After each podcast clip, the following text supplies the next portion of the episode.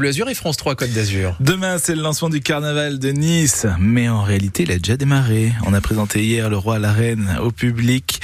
Mais il y a une autre grande tradition Ouais. en amont du carnaval. Une des plus anciennes traditions hein, d'ailleurs, et c'est le bal Véglione. Moi, je voudrais juste savoir si notre jeune prof Tom Aubry va y participer. Salut Tom. Salut, bonjour à tous. Tu y seras? Ah bien sûr, j'ai déjà préparé le déguisement, Ah les bah confettis, tout ce qu'il faut. hein. Alors c'est un bal qui a lieu à l'Opéra de Nice, hein, euh, bien sûr. Moi, je voudrais juste savoir, c'est simple comme question, pourquoi on a un bal euh, à l'Opéra de Nice en amont du carnaval? Bah écoute, je vais tout te raconter. Suivez-moi, on va remonter dans le temps.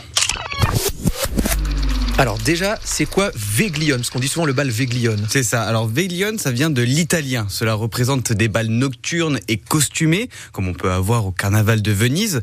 On voit le terme apparaître en France au XVIIIe siècle, mais c'est surtout au XIXe que les Végliones s'enchaînent. On a plein d'archives concernant le grand Véglione de, de l'Opéra de Paris et tout autant sur celui de Nice. Donc c'est pas une tradition euh, purement niçoise. Et non, mon cher Quentin, on n'a pas le monopole de la fête, mais en revanche, le carnaval de Nice est l'un des plus anciens carnavals européens. Et pendant longtemps, le carnaval de Nice, c'était une série de bals et de danses dans les rues de l'actuel Vieux-Nice.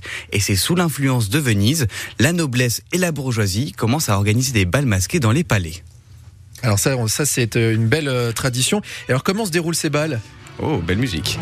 J'aime bien. Ah, Un document du XVIe siècle nous montre qu'à l'époque, il y avait quatre bals à Nice, selon différentes classes sociales. Le bal de la noblesse, le bal des marchands, des artisans et celui des pêcheurs. Chacun de ces bals se trouve dans des endroits différents, mais les personnes déguisées et masquées étaient autorisées à danser au bal de leur choix. Et vu qu'on était masqué, il y avait souvent des débordements. On en profitait pour se venger ou se moquer de quelqu'un sans se faire reconnaître. Ouais, du coup, comment on arrivait à encadrer ces, ces festivités? Bah, chose amusante pour nous, mais à l'époque, c'était des abbés, des religieux qui organisaient le carnaval. On les nommait les abbés des fous. Ils sont eux-mêmes entourés des moines et ont pour mission, et là c'est une phrase de citation euh, d'archives, ils devaient faire régner la paix, l'union et l'amour. L'amour. C'est ça le carnaval, la paix, l'union et l'amour. C'est une fête populaire qui annonce les beaux jours. Ça commence ce soir avec le Vélion à l'Opéra.